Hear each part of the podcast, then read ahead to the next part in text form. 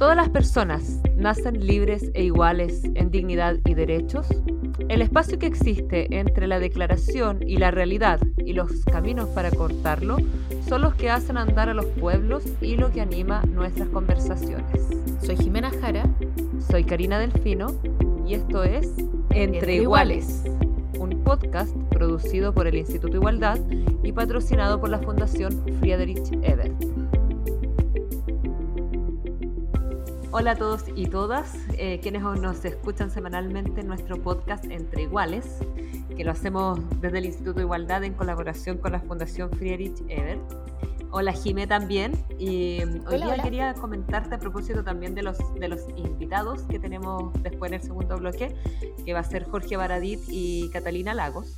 Eh, que ambos son candidatos constituyentes en el Distrito 10, sobre esta como emergencia de candidaturas independientes que además están buscando patrocinio. Hemos visto por las redes, bueno, ahí me han llegado varios WhatsApp también buscando patrocinio de candidaturas independientes y, y el problema eh, por parte de los partidos, y que lo hemos hablado en varios capítulos de nuestro podcast, es parece la imposibilidad de llegar a un acuerdo de unidad. Estamos a puertas de la, de la inscripción de candidatos, se hace el 11 de enero, y vemos cada vez que el sueño de la lista única se desvanece, que posiblemente vayamos en varias listas, no sabemos cuántas, pero varias listas, lamentablemente por parte de los partidos, eh, sumado a estos, a estos candidatos y candidatas independientes que están buscando patrocinio, y creo que eso podría afectar de manera, eh, de mala manera en la Convención Constitucional para, para nuestras ideas, digamos, las ideas de la centroizquierda. El sistema electoral funciona de la misma manera que, que la elección de diputados y diputadas y por lo mismo, obviamente que las listas que acumulen mayor votación podrían verse sobre representadas y en este caso en la derecha podría verse con mucho más cupos que los que les correspondería por, por, su misma votación y esto se podría dar porque van en una sola lista y así acumulan muchos votos.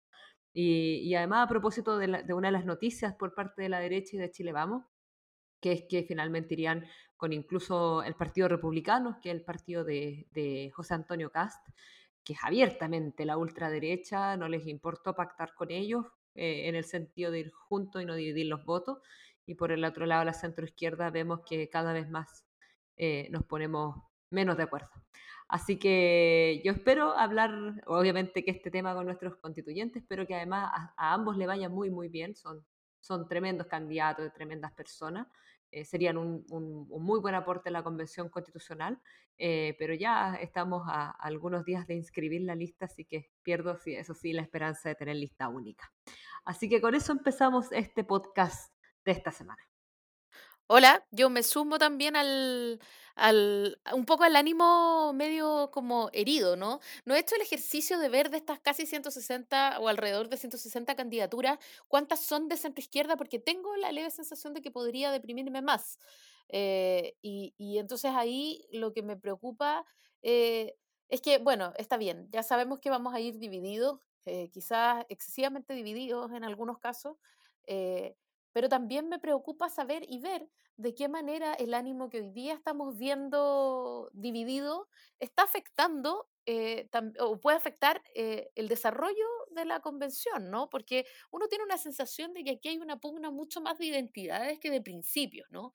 Eh, los partidos eh, que no han querido sumarse o que no han querido llegar a acuerdo han esbozado una y otra vez eh, esta idea de que no se habla de los contenidos y no se habla de mínimos comunes y sin mínimos comunes no se puede pactar la unidad. Y sin embargo, la sensación que uno tiene es que los mínimos comunes no son tan distintos. Eh, entonces, hay ahí un, ánimo de desconfianza finalmente de la identidad del otro que daña el, el diálogo democrático, pero que también podría marcar al menos los primeros meses de la negociación de la, eh, de la convención. Y eso a mí me parece que es delicado. Así que de todo eso vamos a hablar con Catalina Lagos y con Jorge Baradito.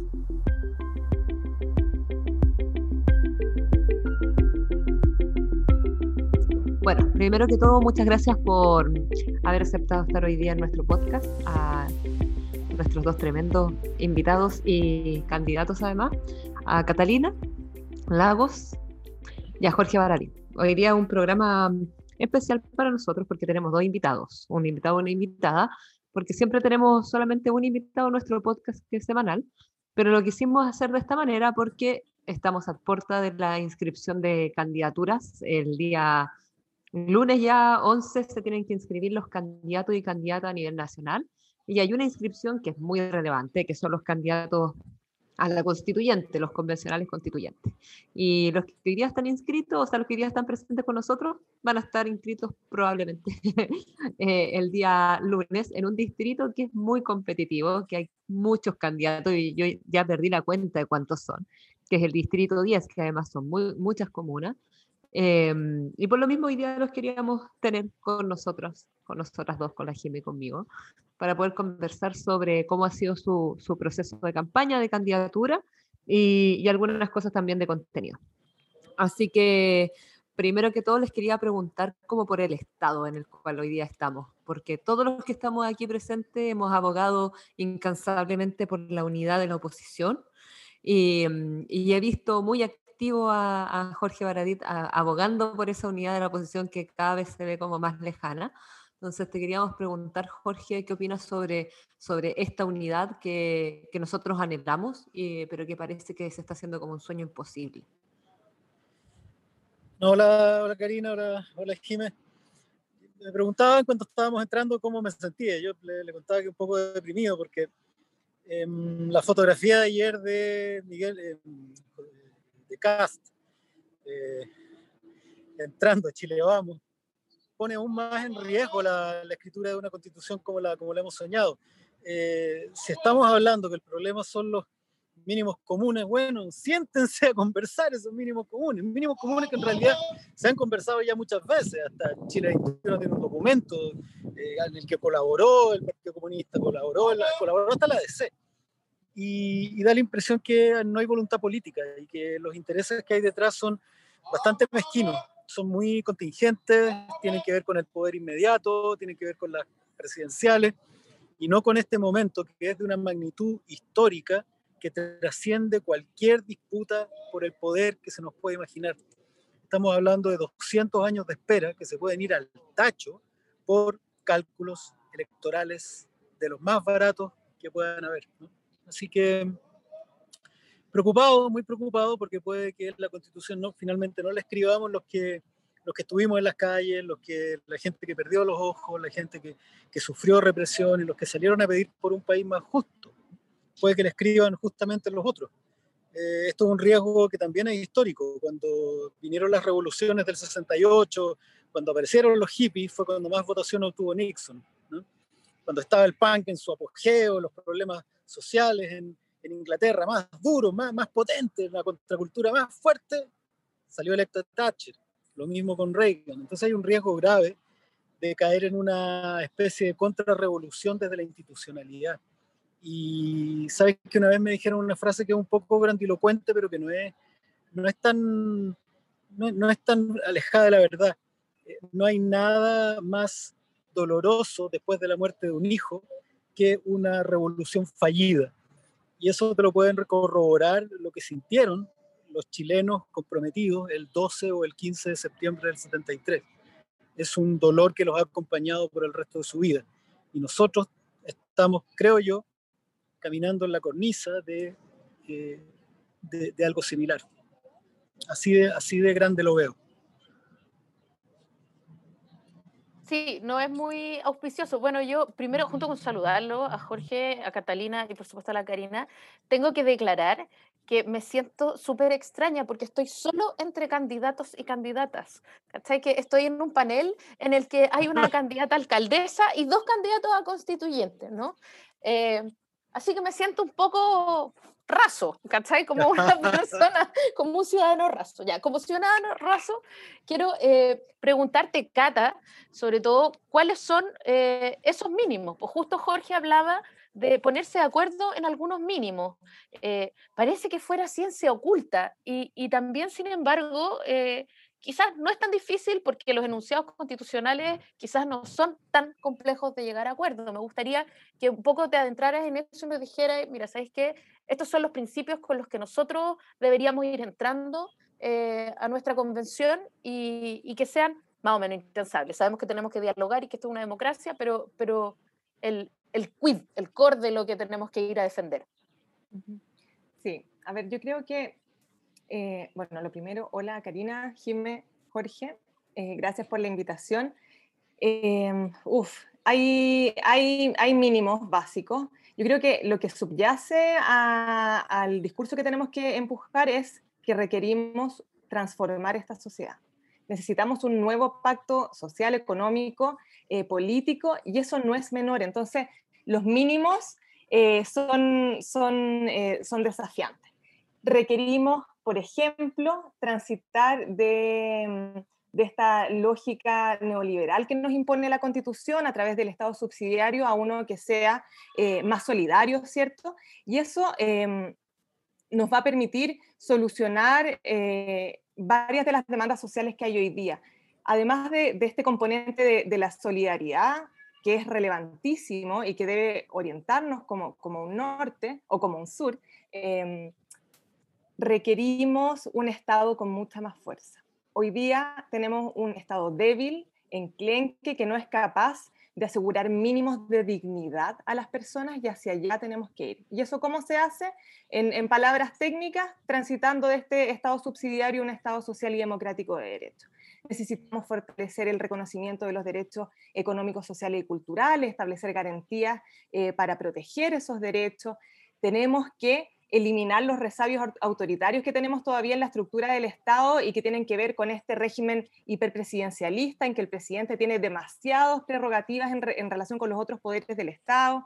Eh, necesitamos que los guardianes de eh, la institucionalidad autoritaria como el Tribunal Constitucional vean, una, eh, vean modificadas sus atribuciones, ¿cierto? De manera que no se conviertan en una tercera cámara. Es decir, necesitamos cambiar el norte em, en el sentido de que hoy día apuntamos hacia un individualismo y hacia, hacia la búsqueda de la felicidad y del éxito individual solo de algunos pocos, del 1% del país, que son quienes tienen garantizadas ¿cierto? esas posibilidades hacia eh, caminar a un camino, eh, una senda por la que todos podamos diseñar y desarrollar nuestro plan de vida con mínimos básicos de dignidad, si eso es lo, lo, único que se está pidiendo, que paren los abusos, ¿cierto? Que, que, ya no exista una clase privilegiada que tiene, que tiene además todas las herramientas del Estado para poder defender sus intereses y abrir esto para que las personas puedan eh, ser sujetos de derecho finalmente. Em, quiero aprovechar de preguntarle a Jorge a propósito de la, de la mm, de esta pregunta, de esta conversación como sobre el ánimo que tú nos venías diciendo, ¿no? Como de la depresión y tal. Eh, este, este ánimo preconstituyente, preelectoral, preinscripciones, pre todo, eh, la verdad es que no es el que uno podría haberse imaginado en noviembre del 2019, ¿no? Es completamente diferente, o sea, las puertas que se abrían eh, en noviembre del 2019 es completamente distinto a cómo se ha ido desarrollando este proceso y la verdad es que ciertamente yo coincido contigo, es súper desilusionante para una centro izquierda que una vez más eh, no puede llegar unida a una cuestión trascendental, ¿no? Eh, y en ese sentido quiero preguntarte, también la Cata si es que quiero responderlo, pero em, ¿cuánto marcará este ánimo la negociación adentro de la convención? O sea, eh, ¿cuánto va a dificultar toda esta animosidad previa el, el después poder sentarse, conversar y llegar a mínimos que nos permitan eh, pelear por lo menos, eh, acercarnos a los dos tercios. Yo creo que puede ser, puede ser muy complicado porque eh, en política se pasan cuentas, digámoslo, ¿cachai? Se pasan cuentas. Y te decir, bueno, tú no estuviste, bueno, tú tampoco, y yo creo que desgraciadamente al interior, si no vamos, porque todavía no pierdo la, la minúscula mínima esperanza, en fin, eh, si esto se concreta y finalmente los resultados de la, de la, de la, de la, votación el, 11 de abril no son los que esperamos y, efectivamente terminamos no teniendo un, porcentaje, un volumen suficiente como para instalar algunos de esos, de esos mínimos comunes que pensábamos, yo creo que adentro va a continuar igual que afuera, va a continuar igual, porque no era este el momento de hacer esa, esa discusión.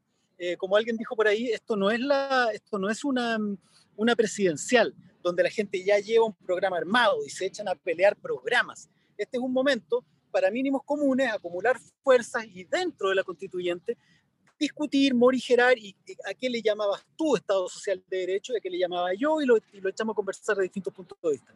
Pero toda esa discusión se está haciendo antes y estás llevando una especie de rocas intransables con, con programas escritos en piedra que choca con otras rocas.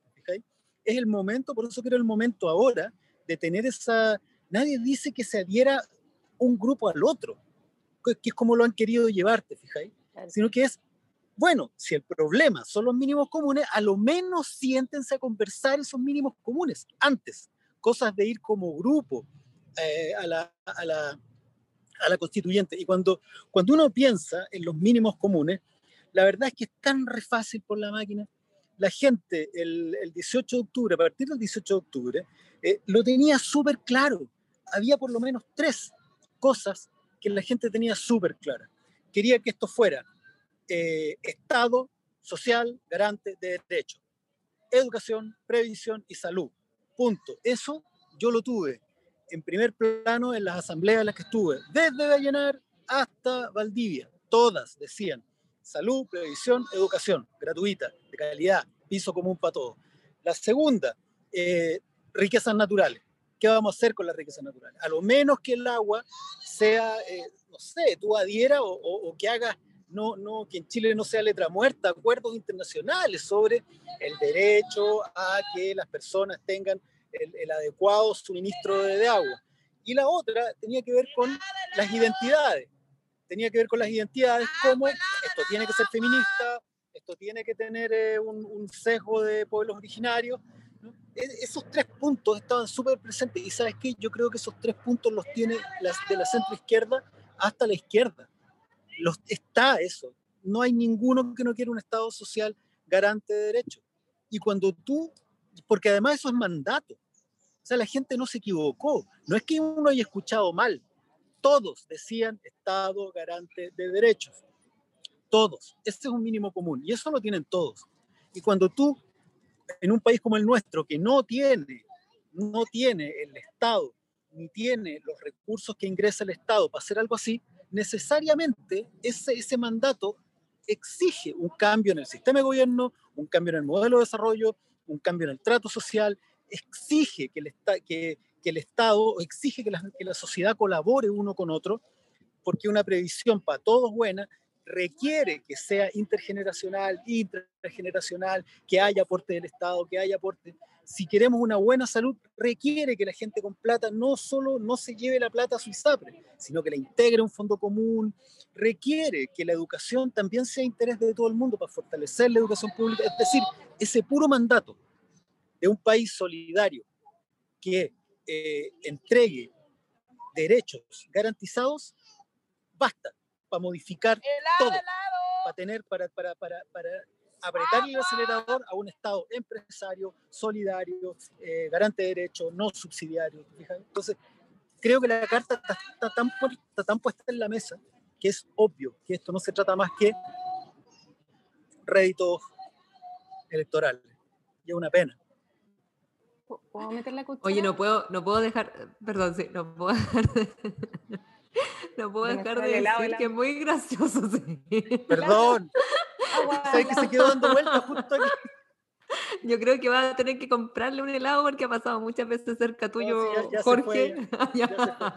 no, pero ha sido muy gracioso, sí. Y eso demuestra que entiendo que está en una plaza en el distrito, así que está bien que nuestros candidatos estén operativos en durante la semana en terreno, sí. En algún momento pensé que, que, era una actividad de campaña, el financiamiento de la campaña. Asistencialismo con helado. bueno, pues fue muy divertido, Jorge, sí. ¿Cata?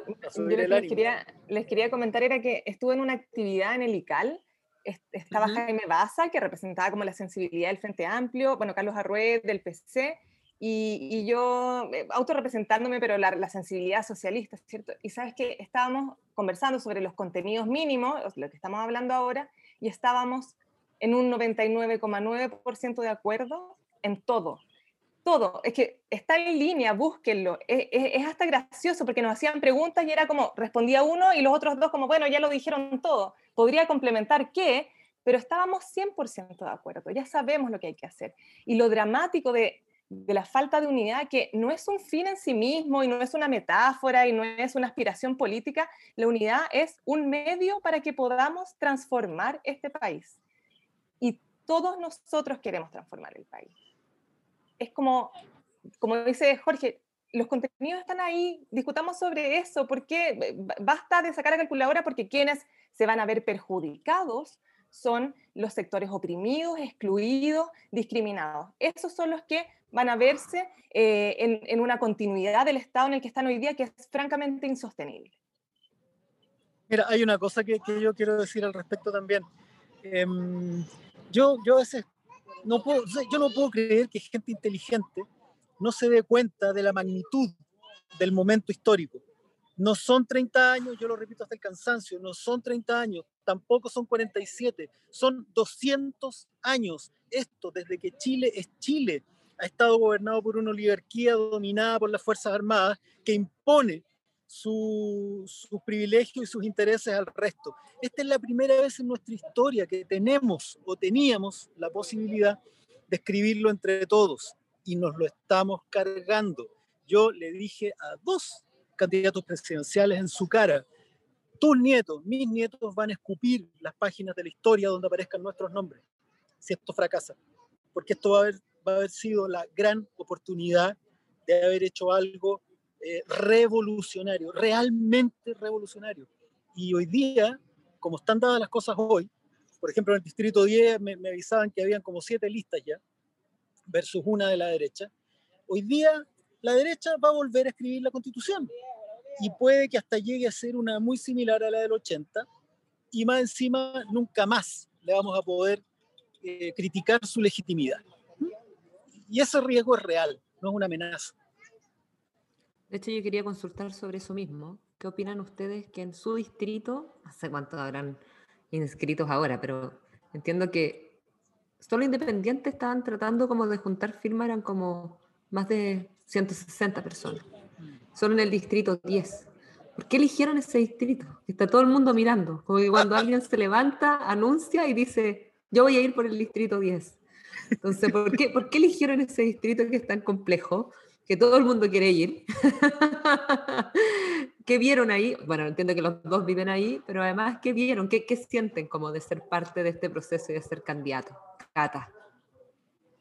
A ver, uy, qué, difícil la pregunta. No puedo responder por los otros 160 independientes, bueno, y por todos los demás que eh, a través de partidos están, disputando un cupo en el Distrito 10 pero el, Distrito 10 sin duda tiene una relevancia simbólica importante en, nuestro país, em, porque reúne, reúne de todo un poco, reúne comunas más acomodadas, eh, otras, otras comunas que son más populares. Entonces hay, hay, hay un poquitito de todo, una, una muestra, una expresión eh, en términos sociales de la diversidad de, nuestro país. Por supuesto que no tenemos eh, las expresiones territoriales del norte y del sur que tienen otras particularidades, pero, pero tiene, concita esto, tiene esto de, ser un, distrito bien plural.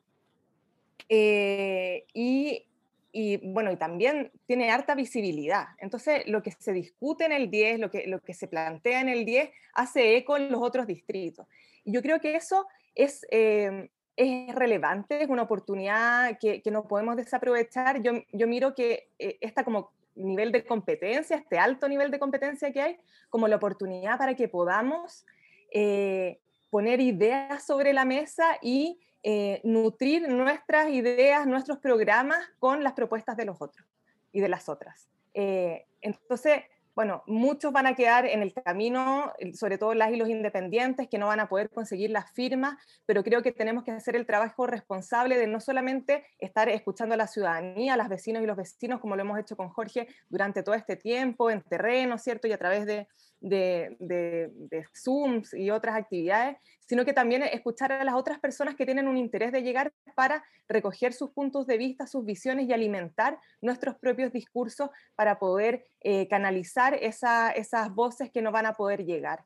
Em, y en ese sentido también creo, bueno, yo veo, por ejemplo, muchas feministas, yo soy feminista, soy, soy, soy socialista, pero también soy feminista de, de corazón, milito hace muchos años, y, me interesa que las voces de mis compañeras feministas lleguen y que nuestros programas se enriquezcan y, que podamos hacer esos cruces sin perjuicio de que vayamos en listas distintas. Y yo voy a apuntar a que durante la campaña trabajemos en unidad también con ellas eh, para fijar estos pisos mínimos de contenidos como que, luego, eh, por haber estado en este distrito que, permite mayor visibilidad, mayor impacto a nivel comunicacional, podamos, podamos eh, exigir esos mínimos eh, con, con, más amplio respaldo.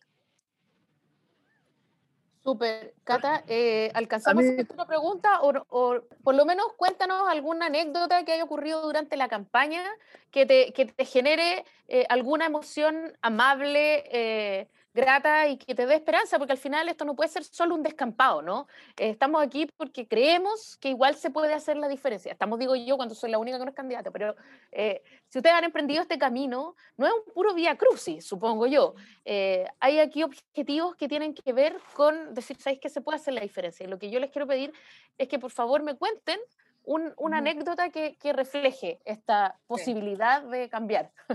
Bueno, en general yo quiero decir que ha sido muy, muy grato que mucha gente me escribe por redes sociales eh, ofreciéndome su apoyo, me dice, no te encuentro para firmar por ti, yo, bueno, es que yo no soy independiente, no necesito patrocinio, pero mucha gente como, creo en ti, te vengo siguiendo en redes sociales hace mucho tiempo, y eso eh, es, eh, e, es gratificante, pero además como que te impone un sentido de responsabilidad súper grande de, de, las expectativas que están poniendo sobre ti, pero yo creo que la anécdota con la que yo me quedo, que es la que que me ha motivado a seguir eh, haciendo esto es una persona por Twitter que después de un videíto que alguien subió mío, como un extracto de un video en que yo hablaba de la participación ciudadana, los mecanismos de deliberación e incidencia directa que tienen que tener los ciudadanos durante el proceso constituyente y luego eh, como ampliar nuestra noción de democracia, no solo de democracia representativa, sino que también democracia participativa y directa.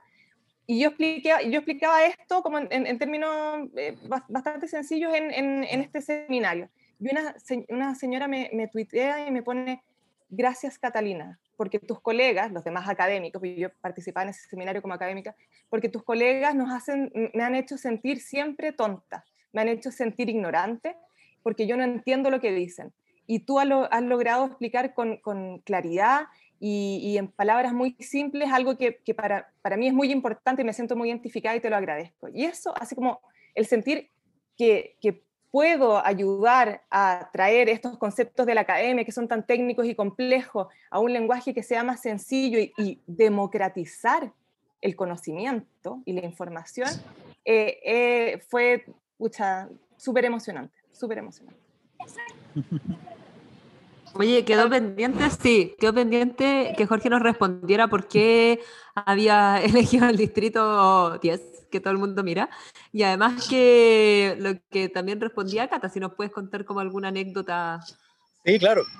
Mira, a mí me pasa que a mí me pasa que yo no tenía, yo no tengo un territorio, ¿cachai? Yo no tengo una, una base social ni nada, ninguno de esos términos eh, de, la política, de la política territorial.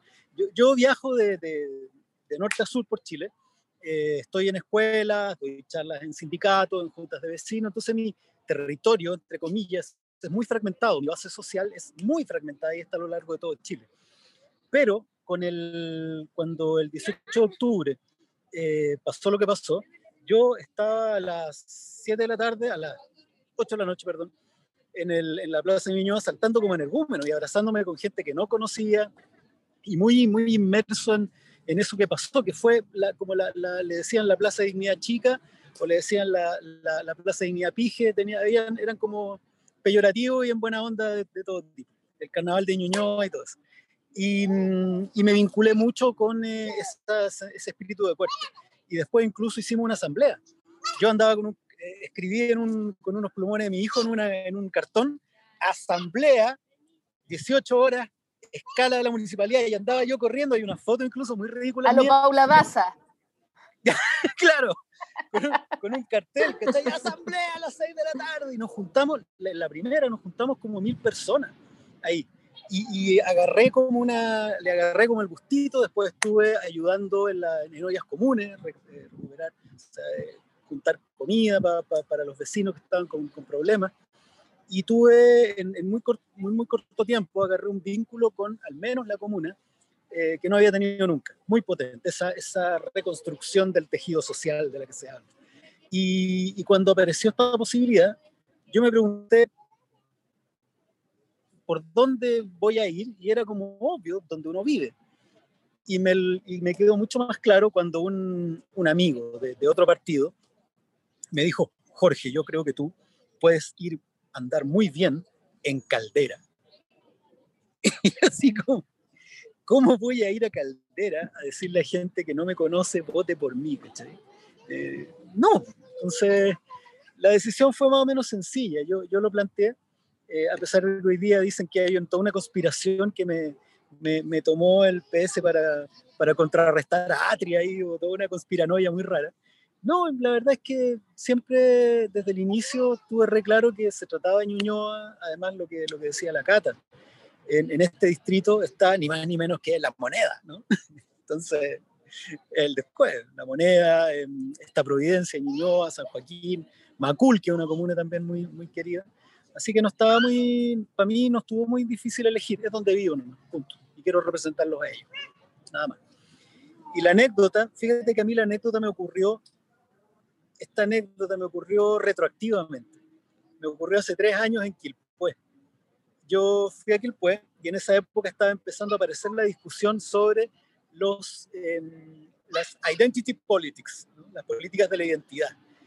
Y la crítica era, bueno, la derecha tiene este universo que se llama neoliberalismo, que es esta cosmovisión que penetra todos los estratos de la sociedad, y la izquierda lo que tiene es una especie, yo explicaba ese día, lo que la izquierda tiene es como un montón de satélites sin un planeta central. La derecha tiene un modelo, la izquierda no, tiene estos puros satélites con cosas dispersas, que LGBTIQ, que, que, que pueblos originarios, que parecían muy, muy dispersas. Y entonces yo decía que eh, si queríamos enfrentar un proceso transformador, primero teníamos que tener claro cuál era esa cosmovisión nueva que íbamos a oponer al neoliberalismo, porque no bastaba con plantarse frente a cada cosa neoliberal e ir intentando como, como torcer la tuerca, ¿cachai? No, tenía que haber un, un, un, mundo potente. Y hablé sobre ese mundo potente, y hablé sobre ese mundo potente, y que teníamos que encontrarlo. Y después me puse a firmar, cuando terminó, me puse a firmar libros. Y me puse a firmar libros, a firmar libros, y se me acercó, de repente terminé, y, y veo una señora, pero que debe haber tenido 90 años y, y, todos me preguntaban por el universo, ese, ese universo nuevo, ¿cómo, ¿cómo le podríamos llamar? Y esta señora de como de 90 años con su bastoncito se me acerca y me da las gracias con una vocecita muy frágil y de repente me da un abrazo y me dice al oído, con una voz harto más grave, me dice, se llama socialismo, compañero, no se olvide nunca. Y me suelta. Y yo quedé absolutamente, aparte de quedar enamorado de la señora, y ella se fue caminando hacia el horizonte con su bastoncito, me quedó súper claro, me quedó súper claro. Me quedó súper claro también que eso que llaman despectivamente identity politics no es sino una nueva forma de preocuparse del individuo y sus necesidades, esta vez particulares. Pero no es más que eso, es la necesidad de igualdad de derechos de la persona humana solo que ahora estamos viendo su particularidad de pueblo originario, su particularidad de género, su particularidad de diversidad, opción o, sexual, su particularidad en, en el mundo, ¿no? Era, era, lo mismo. Y que detrás estaba todavía el fantasma de esa, de esa revolución inconclusa que tuvo Chile, eh, de incorporar a los trabajadores, a los pueblos originarios y a la mujer al Estado de Chile, a democratizar la, la democracia eh, fue una paipa preciosa que me pegó esa, esa señora. Que una señora te abrace y te diga, es socialismo, compañero. Remueve a cualquiera. Eso. Sí, justamente eh, a propósito de eso, un comentario. Me, me, acordé de un libro de Sigmund Bauman que habla cómo eh, las luchas de lo político se revirtieron, ¿no? Cómo en algún momento la lucha era que el, el ámbito de lo público no invadiera todo lo privado. Eh, claro. Y hoy día la sensación que uno tiene es que las necesidades, lo que tú dices, las necesidades particulares, privadas, se van comiendo eh, la discusión pública. Eh, claro. Y entonces hay que generar, entrar eh, en otro lenguaje. Así que, pucha, hartas pistas para reflexionar. Eh, segunda vez que te tenemos aquí, la primera vez todavía teníamos más esperanza de que hubiera quizás la unidad, hoy día estamos un poco más tristes, pero también eres nuestro candidato, así que con todo para adelante y te quiero agradecer que hayas estado con nosotros nuevamente, Jorge, porque, eh, y, desearte toda la suerte, por supuesto, para adelante. Antes, que me despida la, la, la, Karina, decir que sí, empezamos bien, bien depression el, el podcast y, yo contribuí absolutamente a eso, pero hay que terminarlo arriba, eh, hay que terminarlo arriba, la dura. Eh, aparte de la señora del helado heladito, hay que, y de la señora que me dijo socialismo compañero, si bien este es un momento histórico, no se agota exclusivamente acá. Eh, tenemos un, pueblo completo detrás que tiene esperanzas de, cambio, tenemos que seguir peleando. Hay algo que decirle a todo el mundo también, que es súper importante. A todas esas personas que dicen, ah, pero esto no es la asamblea constituyente, la asamblea que yo quería, esto no es el sistema electoral que yo quería, hay que decirle a todas esas personas que los trabajadores de Chile nunca la han tenido fácil, nunca.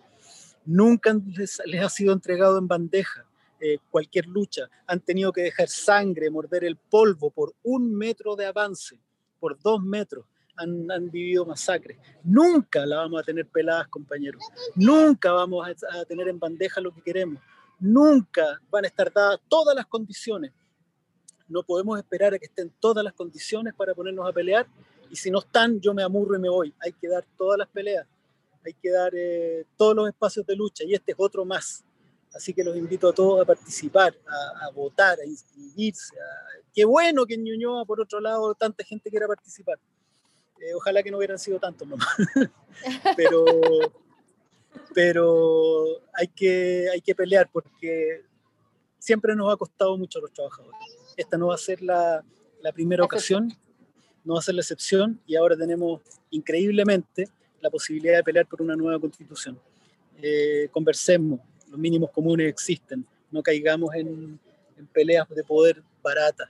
La historia nos está mirando, esto es más grande que todos nosotros y es responsabilidad con los que murieron hace 100 años, con los que quedaron ciegos hace 10 meses y con nuestros hijos y nietos. Tomémosle el peso. Muchas gracias, Jimé, muchas gracias, Karina, se pasaron. Feliz. Sí, yo quería despedirme de, no, espero que les vaya además muy bien en la campaña. Me quería despedir de Jorge y de la Cata. Gracias por haber asistido hoy a nuestro podcast. Además con la, con la persona que vende helados que también nos acompañó durante el podcast. voy a un helado. Eh, pero de verdad, espero que tengan mucho éxito en su campaña. Eh, ninguno de los dos ha sido candidato antes, así que de seguro va a ser una, una, una experiencia buena, intensa, como todas las campañas. Así que mucho éxito. Esperamos tenerlos de a los dos. Eh, los dos van a ser un tremendo, tremendo aporte. Así que pura buena energía. Y de alcaldesa Karina Delfino. Yo espero verlo a cada uno en su, en su territorio. Después celebramos, después celebramos presencialmente, sí, porque no hay, que, que, ver por Zoom. ya, nos vemos. Que estén bien. Chao, que estén bien. Chao.